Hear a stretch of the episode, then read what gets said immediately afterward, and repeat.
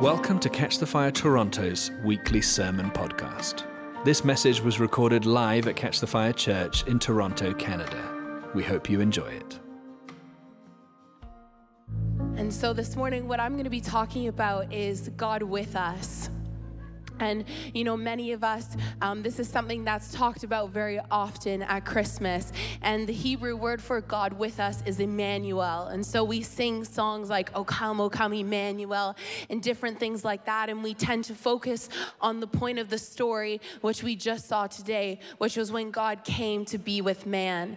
And so this morning, what I would love to do is I would love for us just to take a step back and to look at the story story. Um, one of the ways that we could we could summarize the story of the Bible from Genesis all the way to Revelation, we could summarize it as this, which is a story of God's persistent desire to dwell with His people. And so we know that God is a personal God. God is not distant. He desires relationship with us. And so what I want to look at this morning is it is because of the love that he has for us that his desire is to dwell with us, for us to know him. Um, and so, what we're going to do is we're just going to take a look at some parts of the story. And this is probably something that many of you have heard before. Um, and so, I would just invite you to engage because I believe that God has something for each of us this morning. And there's always, um, we can always have a deeper revelation of His love or a new revelation of who He is. And so, I'm just going to jump um, to Genesis, which is the first book of the Bible, where God creates man in his image. And he says that it was good. And his desire was to have relationship with them and to dwell with them from the very beginning. That was his goal. And um, he wanted Adam and Eve to know him. He would walk and he would talk. He would share about himself with them. He would share about who they were. But what happened was, is that um, sin came into the world. Um, Adam and Eve had disobeyed what God had asked of them. He had asked them of one thing, and they chose to disobey that. And so, what happened was, as sin entered into the world, and sin twisted. Ash spoke about this last week so well, but t- sin twisted the view that Adam and Eve had of who God was, but it also twisted what they thought about themselves and who God created them to be. And so when sin came into the world, what happened was is it separated God from man. And so, obviously, this was not God's original intention. He came that he would dwell with man.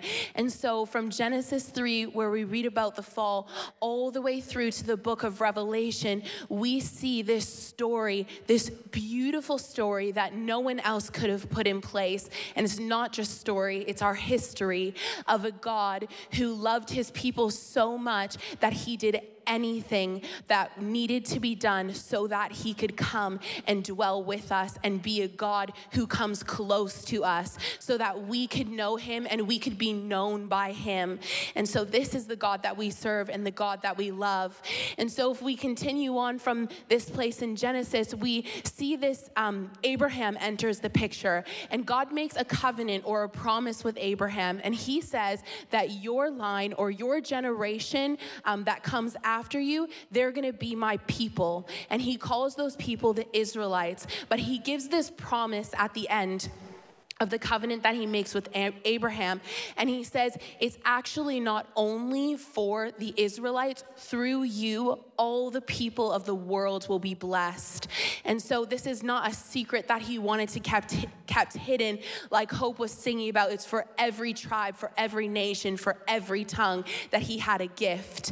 Um, and so as we continue on, we see that the Israelites are go into slavery under the hand of the Egyptians. And so they are they are captive, they are oppressed there, and God says, "No, this is not the plan that I have for my people. I want to be with them." And so he sends Moses, he takes them out of captivity, um, and as they're wandering through the desert towards this promised land that God has for them, God's desire once again is that he would dwell with them. And so he comes in the form of a pillar of cloud during the day going going before them.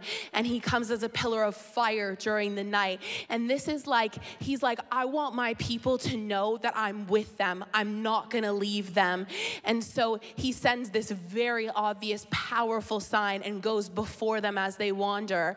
But that wasn't enough for God he wanted to actually dwell with them, not just in the form of cloud and of fire. And so, what he did is he sent them. Um, we know that God is a perfect God.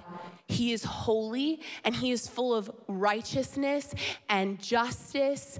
Um, and so, us as human beings, the Israelites, um, they had sin among them. And so, they couldn't dwell with a God that was so perfect. Like the two cannot mesh together. And so, God said, I'm going to make a way that I'm going to be able to dwell with you. And so, he put some rules in place and he said, I'm going to rest in this thing called the Ark of the Covenant inside a temple that you're going to build for me. And he gave them all these descriptions about what it should be like. And he said, When you do those things, I will be able to dwell with you. And his promise is that I will dwell with you and I will be your God and you will be my people.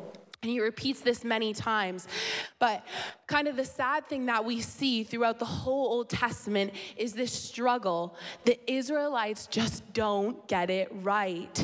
Every time, you know, right before God gave them those decrees, they were found worshiping another God. They had created a statue.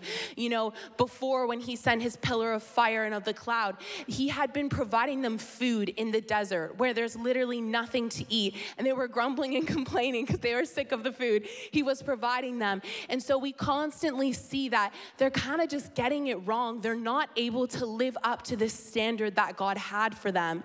And God knew when He put those rules in place that they would never be able to live up to it. And so this is just a piece of the story. And so, what we talked about this morning and what we saw um, with the youth doing the performance and the kids and the worship team, what we were singing about was a God that came to dwell with man. And this was the solution. This was the plan that God had all along to be with his people. And so that's why we celebrated at Christmas. And I think sometimes we don't realize that Jesus, he didn't just all of a sudden like come into being like we do when our mother gives birth to us. God exists outside of the t- of time and it's something that I just can't wrap my head around fully, but he exists outside of time. And so Jesus was actually seated in the heavenly place with the Father and and he had all the divine privileges of heavens. The angels and the elders would sing to him because he was beautiful, because he was worthy of their praise. And so when he came, we often talk about the cross as being the sacrifice, but when he came to earth, he was making a big sacrifice. He came down not in the position of a victorious king, but he came as a humble servant, born to a carpenter and his wife. He he was not upper class, he was low class. And he came as a servant. And what we see throughout his life is that he would go around and he said, I only do what I see my father doing. And so we see throughout his life a representation of the heart of who God is. It says that Jesus reflects his likeness.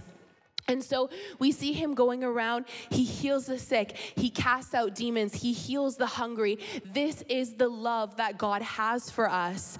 And um, and so what we see is this this this king that's been made low, lowly out of a place of love for us that he would come and reveal the heart of the father and so it's such a beautiful thing And what he would go around is he would proclaim, The kingdom of God is near, but I have good news. For everyone that hears me, for everyone who believes what I say, I have good news. And he says in Luke 4, verse 18 to 19, it says that the Father has sent me to proclaim that the captives will be released, that the blind will see, and that the oppressed will be set free. And so, this is the good news of a faithful God who loves his people. Not only did he, we get to see the story of the Israelites being brought out of captivity and brought out of slavery with the Egyptians and the hand of many other people. God was faithful. Even though they continued to turn their back on him, they just messed up and got it wrong. God is a faithful God. He was unwavering in his pursuit to dwell with his people. He knew that they would get it wrong. He knew that we would get it wrong and we would never be able to live up to the standard. And so he sent his son to die for us. And it says in Romans 5, verse 6 to 8. You see, at just the right time, when we were still powerless, Christ died for the ungodly. Very rarely will anyone die for a righteous person, though for a good person, someone might possibly dare to die. But God demonstrates his own love for us in this while we were still sinners, Christ died for us. This is the good news. While we were getting it wrong, while we were turning our back on God, He died for us. And it was out of a place of great love for His people. And so, this is the good news, and this is what we celebrate at Christmas. And so, God knew, you know what? So, the Son we see that he died the death on the cross, what we were just talking about. He gave his life for the ungodly, for the unrighteous. Um, and it says that in three days later, he rose again. And what happened was he defeated death, he defeated sin. And so now we no longer have to have a standard of perfection to live up to in order to come close to him. He made a way that we would know him and we could come close to him, that we would know that he is a God full of love, he is a God God where our hope is found. He is our peace. He is our joy. This is the God that we serve that loves his people. And I feel like sometimes we get it wrong and we think that we have to be perfect. We have to have it all together and then we can come to God or then we can be a Christian. But the reality is is he paid the price and it's a free gift to know him and to love him and to be loved by him. And so this is the good news. And so um, what we know is that then he sent the Holy Spirit. He said, I don't want you to be alone. I will came to dwell with my people. And so he sent the Holy Spirit, and we see at Pentecost that it came down in flames of fire, and people were baptized in the Spirit. And this is the reality that we live in today that God not only died, took away all our sin, but now he comes. When we say yes to him, he comes and lives on the inside of us, and he makes his home in us. It says that he comes to dwell in us. He is not just God with us, He's God in us. The power of the Holy Spirit, the love of the Father rests in us and fills up all those places that are so in need of Him. He enables us to live according to His will and what He has for us. And so, um, this is the reality that we live in in the present. So we looked at the past. This is the present that we live in, that we have the Holy Spirit with us. And the future is the good news that He is coming again.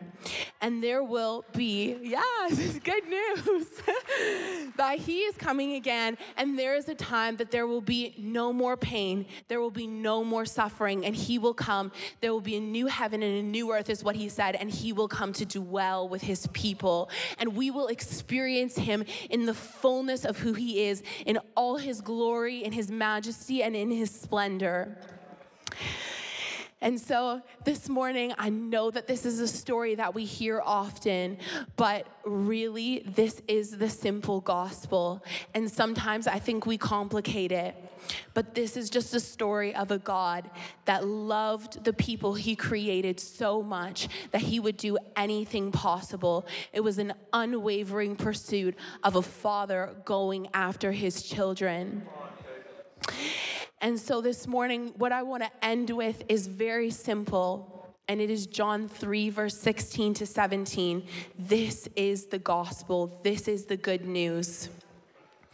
It says, For God so loved the world that he gave his one and only Son, that whoever believes in him shall not perish, but have eternal life.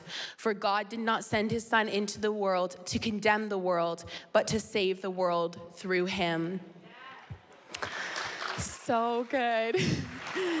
yeah, this is the good news. And so I just want to encourage you, if you don't mind, if you could stand with me.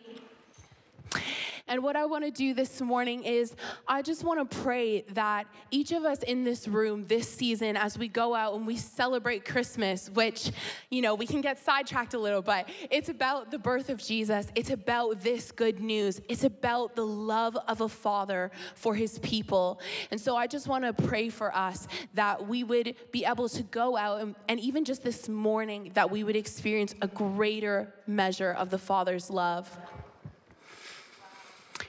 And so, God, this morning, I just want to bless everyone that's here. We thank you, God, that you are faithful to us. Even when we go our, go our own way, you are relentless in your pursuit of knowing your children and of loving them, of pouring your love on us. And so, God, I ask this morning that you would come and you would pour your love on us. I ask God that we would receive a, receive a greater revelation of your love this morning.